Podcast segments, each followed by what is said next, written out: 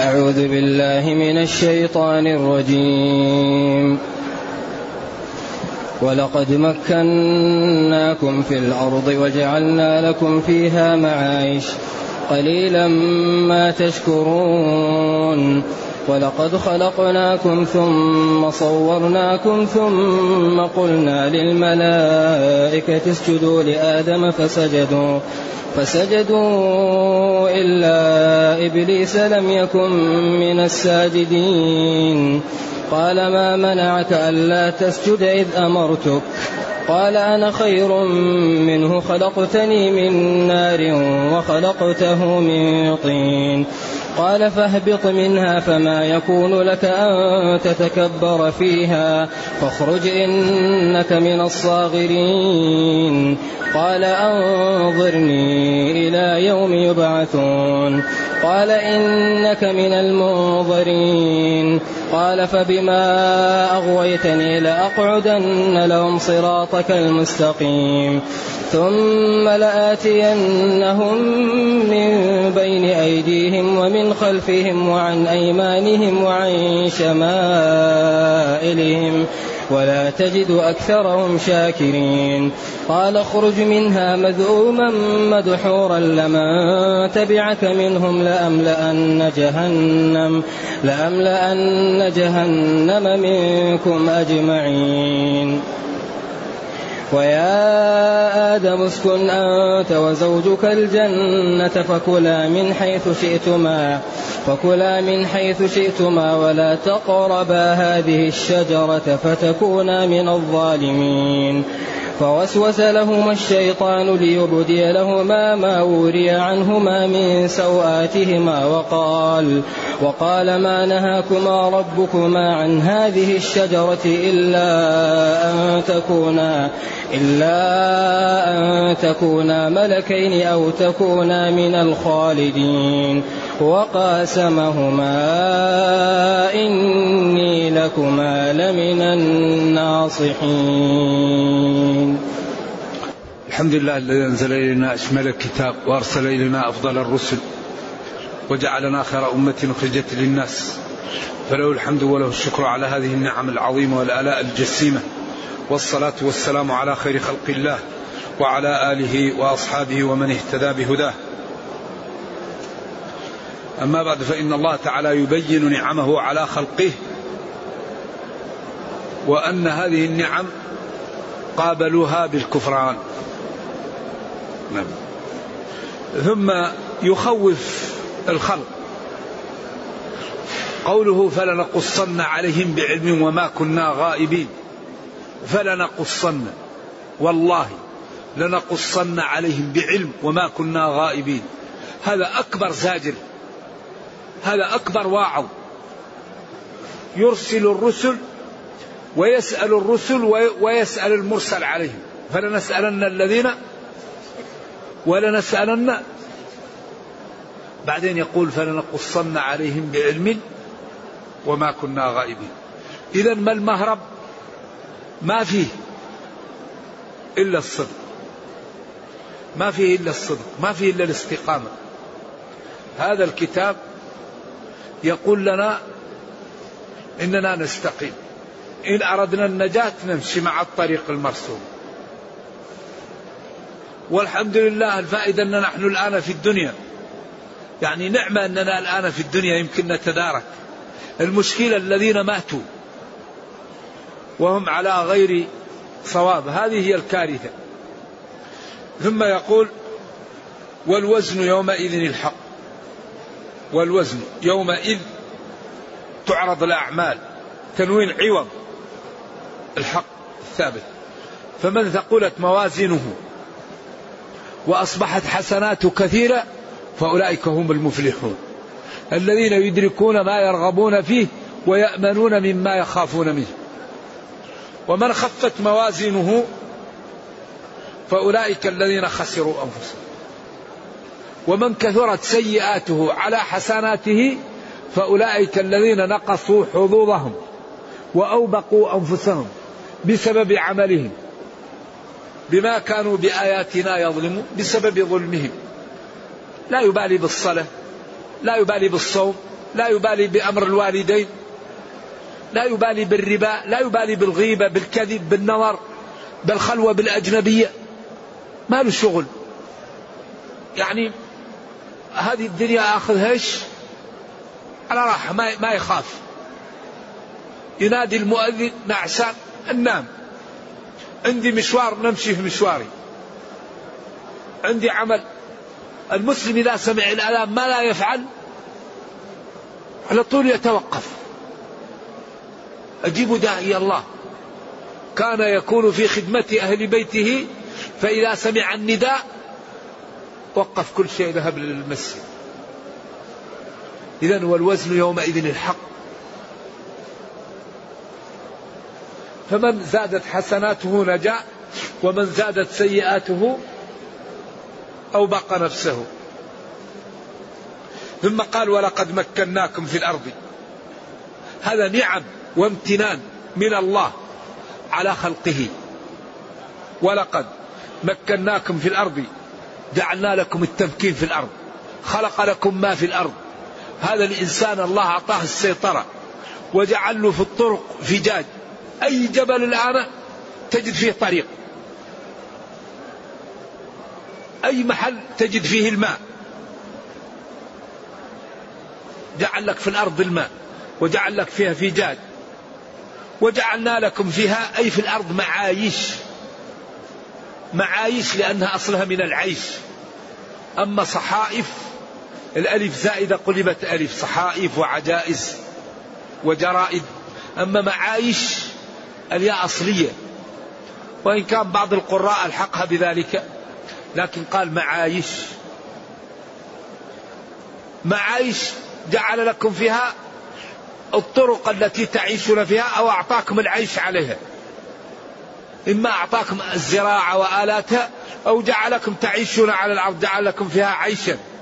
قليلا ما تشكرون أي شكركم قليل أو لا تشكرون. لأن قليل في اللغة العربية لها معنيان.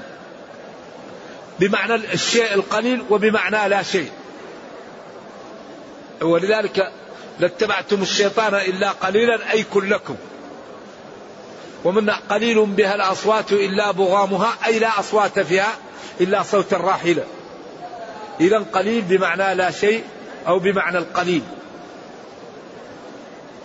إذا ولقد جعلنا لكم القوة والسيطرة في الأرض وجعلنا لكم فيها الطرق التي تعيشون فيها.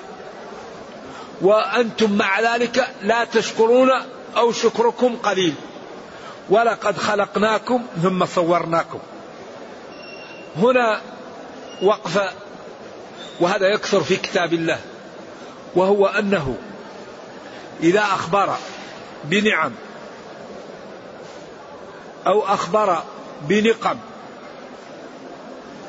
لا بد أن يدلل بالقدرة.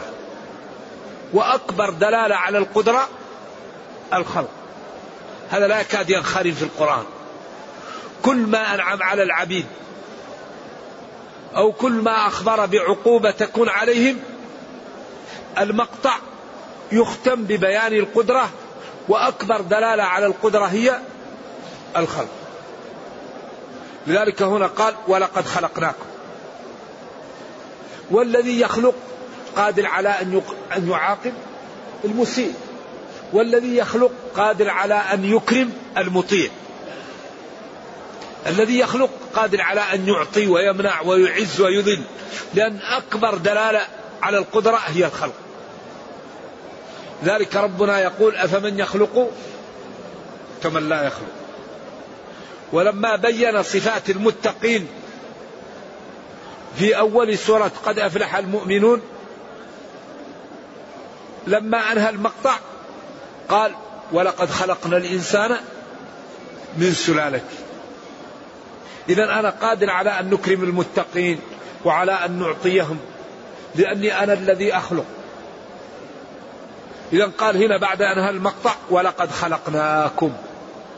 ولقد والله لقد خلقناكم. خلقكم الله. النون لله خلقناكم. أي خلقكم الله. بعدين قال ثم صورناكم. هنا خلق آدم. ثم صوره. أو خلق آدم ثم صوركم في صلبه. على القول المرجوح والطبري رجح أن الكلام لآدم. بدليل قوله ثم قلنا للملائكة اسجدوا لآدم. نعم. لأن لأنه قال خلقناكم أي خلق أباكم آدم وصوره. وقال العرب تطلق ما يفعله الأجداد على الأبناء إن رضوا بذلك. كما قال تعالى مخاطبا لبني إسرائيل في أيام النبي صلى الله عليه وسلم وإن يأتوكم أسارى تفادوهم. وهو محرم علي وهو محرم عليكم إخراجهم. أفتؤمنون ببعض الكتاب وتكفرون ببعض؟ بعدين تكلم على أشياء فعلها أجدادهم ولم يفعلها اليهود الذين كانوا في زمن النبي صلى الله عليه وسلم لأنهم اتبعوهم في ذلك ورضوا به فألحقوا بذلك. إذا ما دام أبونا آدم خلق وصور نحن تبع له في ذلك ونحن نخاطب بذلك. نعم. ثم قلنا للملائكة اسجدوا لآدم فسجدوا إلا إبليس لم يكن من الساجدين. الخلق هذا قدرة عجيبة. الآن العالم وصل إلى نوع من التطور والرقي لا يعلمه إلا الله. التطور مذهل والطب ومعرفة الجينات والأشياء عجيبة لكن إذا اجتمع الكون على أن يخلقوا ذبابة لا يستطيعون. لأن سر الكون الخلق. لذلك الله يقول فمن يخلق كمن لا يخلق. وقل إن الذين تدعون من دون الله لن يخلقوا ذبابا ولو اجتمعوا له. أما الخلية فالذي خلقها الله كون أنهم هما يكتشفوا الطريقة التي تخصب بها الخلية يأتوا بخلية من أنفسهم. ينتجوا خلية. ما يقدروا. لكن خلية موجودة يتتبعون ظاهر الحياة الدنيا ويلقحونها ويجعلونها في إيش؟ في جو. لكن يأتوا بخلية من أنفسهم. يركبوها هم.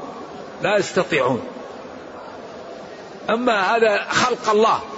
ولذلك قال هذا خلق الله فأروني ماذا خلق الذين من دوني؟ فلذلك هذا الدين دين عملاق. ديننا دين الإسلام دين عملاق ينبغي لأهله أن يأخذوه بقوة وأن يبذلوا فيه الغالي والنفيس ليفهموه ويعملوا به حتى يعزهم الله وينقذ الأمم الآخرة بسبب تتبع المسلمين لدينهم واستقامتهم عليه لأن فعل المسلمين سبب في تجفيل كثير من الناس عن الإسلام.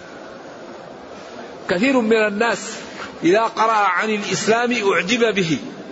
فإذا رأى أخلاق المسلمين نفر من الإسلام. لأن الإسلام يدعو لكل فضيلة. لا تظلم لا تكذب لا تسرق لا تزني لا ترابي تصدق أنفق أصلح ساعد. افعلوا الخير لعلكم تفلحون. فإذا قرأ القارئ عن هذا الدين قال ما أحسن هذا الإسلام وما أنجعه لحل مشاكل أهل الأرض. فإذا نظر إلى الواقع وجد المسلمين لا يطبقون. فقال لو كان الدين حق لاتبعه أهله. إذا قال جل وعلا ربنا لا تجعلنا فتنة. للذين كفروا. أي لا تجعل عملك فينا سببا في صد غير المسلمين عن الدخول في الإسلام. إذا يقول ولقد خلقناكم ثم صورنا أباكم آدم ثم قلنا للملائكة اسجدوا لآدم. ملائكة جمع ملك. والملائكة هذا النوع من البشر الذين ألهموا النفس. لا يعصون الله ما أمرهم ويفعلون ما يؤمرون. عباد مكرمون. لهم قوة عجيبة. ولا تحكم عليهم الصور. بخلاف الشياطين. يتشكلون. وجبريل لما يرى في صورته ما يمكن أحد يكفر. إذا رؤي جبريل يسد الأفق. وضع جناحه تحت قرى قوم لوط وقلبها بهم. ثم قلنا للملائكة اسجدوا لآدم. سجود تحية أو ذلك شرع من قبلنا أو قبلة أمرهم بالسجود له. سواء كان قبلة للعبادة أو ذلك شرع من قبلنا يختلف عن شرعنا فسجدوا إلا إبليس لم يكن من الساجدين. وهنا إبليس هذا غامض والكلام فيه غير واضح لأن بعض المفسرين يقول إن إبليس لم يكن من الملائكة وأنه كان من الجن وصحب الملائكة وأصله السيء طغى عليه وكان مسؤولا عن خزانة سماء الأرض فوقع فيه الكبر وقال لم يخلق الله خلقا أكرم عليه مني.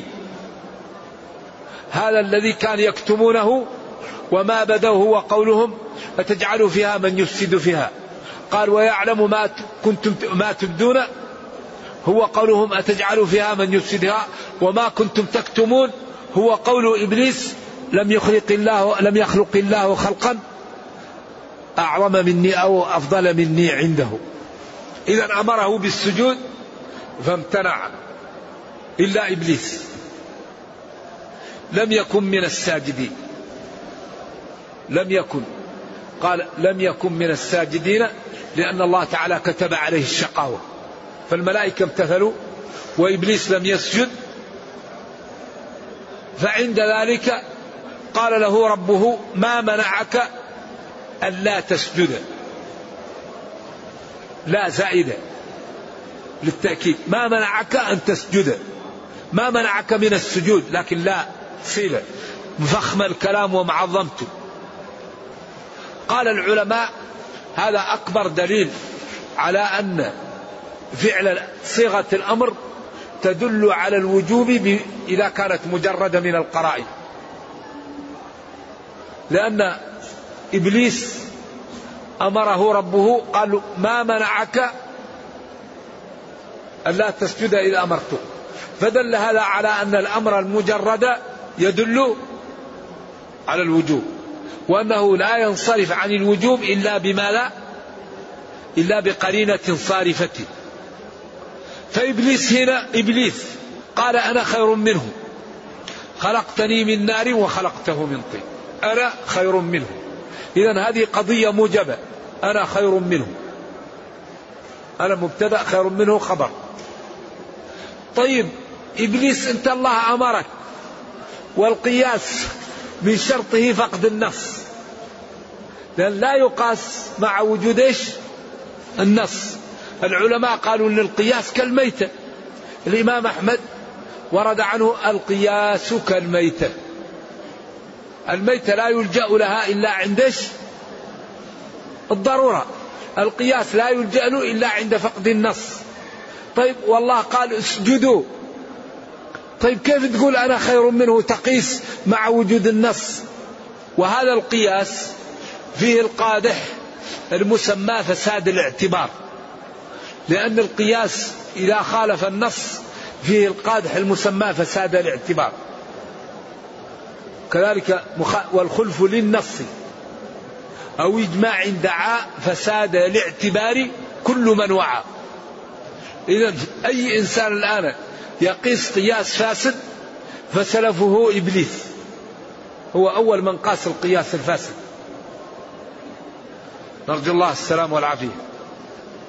قال أنا خير منه. وبعدين من يقول أن النار أفضل من الطين؟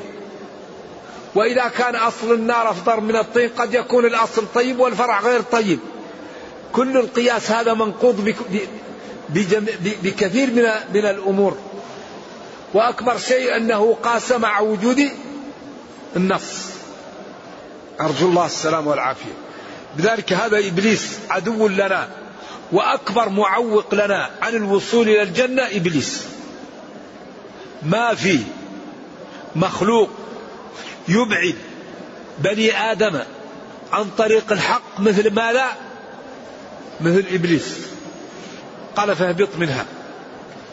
اهبط. الهبوط من أعلى إلى أسفل. هي الجنة على جنة الخلد. وقيل جنة أخرى. وقيل من السماء. لكن الذي ظهر أنها هي الجنة. فما يكون لك وما يصح لك أن تتكبر فيها. في الجنة. فاخرج. إنك من الصاغرين. الذليلين. المهانين. المطردين. هنا إبليس علم قيمة الوقت. قال أنظرني إلى يوم يبعثون. هنا علم يعني أهمية الوقت وما ينتجه. لأن أكبر شيء ينتج فيه في الدنيا الوقت. لا يوجد شيء أنفع من الوقت. الصلاة في الوقت الصوم في الوقت القراءة بالوقت الزراعة بالوقت التجارة بالوقت إنجاب الأولاد بالوقت. ما يمكن واحد ينتج إلا بالوقت. لذلك رأس مالنا هو العمر. نحن بيننا وبين الله متاجرة. أعطانا الأعمار والعقل وقال تاجروا. فالذي يستغل هذا العمر في طاعة الله يربح والذي يضيع هذا الوقت يخسر. إذا إبليس هنا عرف قيمة الوقت قال ربي أمرني. إلى يوم يبعثون. كان يريد أن يبقى ولا يموت. لكن أعطاها الله ما قدره قال إنك من المنظرين. لذلك هذا إبليس نحن لا بد أن ننتبه حتى لا يضلنا. قال فبعزتك لأغوينهم أجمعين. وقال فلآتينهم من بين أيديهم ومن خلفهم وعن أيمانهم وعن شمائلهم ولا تجد أكثرهم شاكرين. ولقد صدق عليهم إبليس ظنه فاتبعوا إلا فريق من وقال قل لعبادي يقولوا التي هي أحسن إن الشيطان ينزغ بينهم. قال إنك من المنظرين. قال فبما أغويتني؟ فبما أغويتني العلماء فيها قولان. فبسبب إغوائك لي. أو فلعلة إغوائك لي. مقابلة. فلأجل إغوائك لي لا أقعدن لهم صراطك المستقيم. إما الباء عوض أو سببية. مبادرة ثم لآتينهم من بين أيديهم. نشككهم في الآخرة. ما هي موجودة. ومن خلفهم ونمنعهم من التوبة مما عملوا. لآتينهم ومن خلفهم ما عملوا نمنعهم من أن يتوبوا أن يستغفروا. من يأديهم وعن أيمانهم. ثم نثبطهم عن أن يعملوا الخير ثم نشجعهم على أن يعملوا الشر وعن شمائلهم. وفي أقوال عديدة متقاربة. ثم لآتينهم من بين أيديهم يعني في, في فيما يتقدم ومن خلفهم فيما يأتي. وعن أيمانهم يعني الحسنات وعن شمائلهم السيئات. ولا تجد أكثرهم شاكرين. قال اخرج منها خرج من الجنة. مذءوما ملوما خسيسا مدحورا مطرودا. لمن تبعك منهم؟ لأملأن جهنم منكم أجمعين. هل بعد هذا من بيان؟ هل نحتاج إلى دليل بعد هذا؟ ينبغي لكل واحد أن يحذر من إبليس. إبليس يحاول يكفرك. إبليس يحاول أن يدخل لك الرياء. إبليس يحاول أن يثبطك عن الطاعات. إبليس يحاول أن يشغلك بالمفضول عن الفاضل. أول شيء يحاول أن يدخل لك الكفر. فإن لم تستطع يحاول أن يثبطك. يعقد الشيطان على قافية أحدكم. ثلاث عقد يقول نم فإن وراءك ليلا طويلا. إذا هذا الكتاب بين لنا طريق الشيطان وبين لنا العلاج. خرج يا إبليس منها من الجنة مذءوما ملوما ومدحورا مطرودا. لمن تبعك؟ والله لمن تبعك من هؤلاء لأملأن جهنم منكم أجمعين. من تبعك منهم؟ من بني آدم. لأملأن جهنم منكم أجمعين. إذا احذروا أن تكونوا ممن اصطاده إبليس. ثم قال ويا آدم اسكن. أنت تأكيد للفعل للفاعل المستتر. وزوجك عشان يعطف عليه. والزوج هي اللغة الفصحى وزوجة لغة ليست لحن لكن قليلة ولم تأتي في القرآن. زوج زيد زوج وهند زوج وهما زوجان. وقد يقال أيضا لهما الاثنان زوج. وقد يقال لكل واحد زوج. فكلا من حيث شئتما. من أي مكان شئتما. ولا تقربا هذه الشجرة التي لا نعرفها.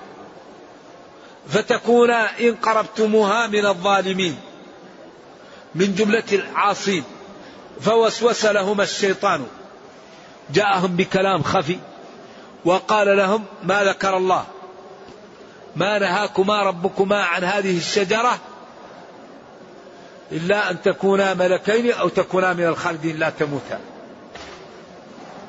وبعدين هذا الوسوسة ليبدي لهما ما وري عنهما من سوآتهما يقال أن الإنسان كان عليه لباس مثل الأظافر كل الجسم. أو عليه لباس من نور. أو يستر الله عورته بعلمه بما أراد. فلما أكلا من الشجرة نزع الله عنهما ما كان يستر بهما عوراتهما وانكشفت لهما. وقال ما نهاكما ربكما عن هذه الشجرة إلا أن تكونا ملكين أو تكونا من الخالدين وقاسمهما فيها قولان للعلماء. قاسمهما يعني أقسم لهما. إنهما له إنه له لهما لمن الناصحين. وقيل قال لهم أنتم ما عليكم. إن أكلتم خلدتم في و و وإن كان في ذنب علي لأني أنا الذي قلت لكم. أتاهم بتقسيم الكلام ليقنعهم به. والأول هو الراجح. يعني أقسم لهما إنه لهما لمن الناصحين وما تصور أن مسلما يقسم بالكذب. فدلاهما بغرور. إذا هذا الذي أخبر الله به عن الشيطان وما فعل بأبينا آدم يجعلنا نحذر من الشيطان. ولا نتبعه ونلتجئ إلى الله منه ونكثر من الاستعاذة بالله منه لأن الذي يرد الشيطان هو الالتجاء إلى الله. وإما ينزغنك من الشيطان نزغ فاستعذ بالله.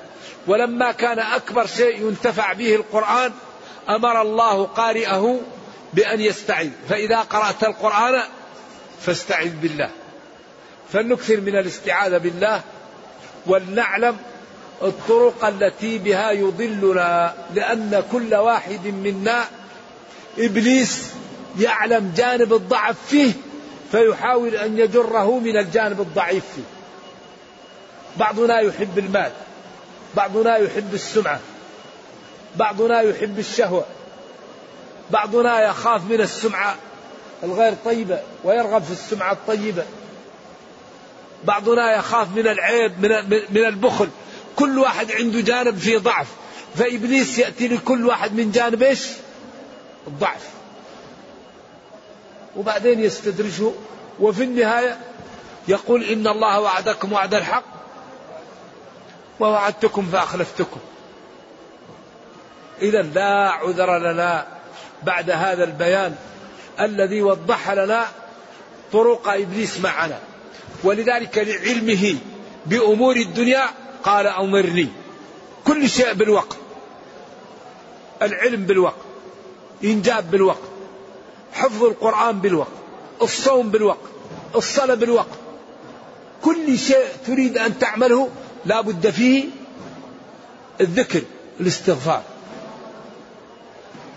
فهو قال أنظرني أعطيني الوقت حتى نضلل بني آدم.